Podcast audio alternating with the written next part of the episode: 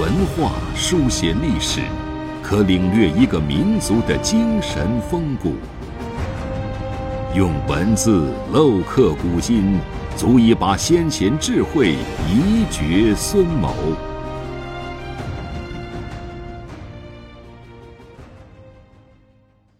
欢迎收听制药 FM，每晚和您分享经典智慧。大家好，我们继续学习《群书治要续编》随书部分的内容。我们知道啊，中国是一个重视历史的国家，历朝历代啊都有史官，重视修史。在《隋书经籍志》里面有一段呢，就讲到。古代啊，对史官的一个要求标准，这段话说：“夫史官者，必求博闻强识，疏通知远之事，使居其位，百官众职，贤所恶焉。是故前言往行，无不治也；天文地理，无不察也；人事之际，无不达也。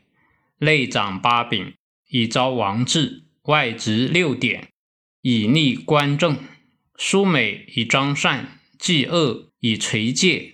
范为神话，昭明令德，穷圣人之治则，降一代之为伟。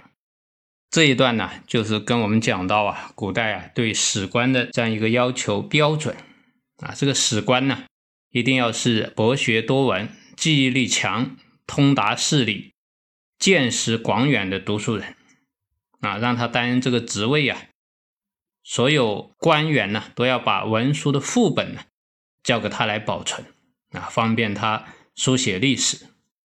而且史官呢，对于前代圣贤的言行要牢记心中啊，要非常的熟悉；对于天文地理呀，要无比的洞察；对于人能纲纪呀。也要非常通达才行，在朝廷内啊，要能够啊掌握权柄，来呀宣示王道啊；在朝廷外呀，能够执掌法典，辅助国政。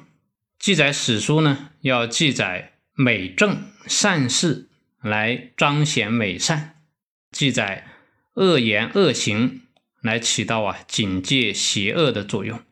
要能够啊规范教化。能够显扬美德，把这个圣人啊精微之道啊能够显扬出来，而且能够知道啊这一代啊深远的事情啊，就是要彰显一个朝代啊兴衰成败的缘由。我们讲啊，一切历史啊都是当代史，呃，也就是说，通过历史，我们能够啊从古人的经验当中啊。来指导现实的生活。有一句话讲啊，太阳底下没有新鲜的事情。虽然我们今天科技发展日新月异，但是人类的欲望、人类的这种行事的动机啊，都往往啊是没有改变的。所以说啊，学习历史可以让我们啊学习前人的美德啊，来增强自己的德行。也可以啊，了解前人的恶行，他们的恶果，来作为啊自己的警戒，而能够彰显这一些的，就是需要啊历史的记载者，也就是古代所说的史官。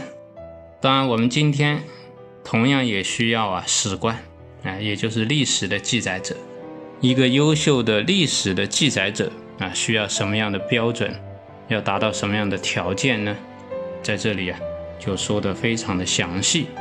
这是我们今天啊和大家分享的内容，谢谢大家。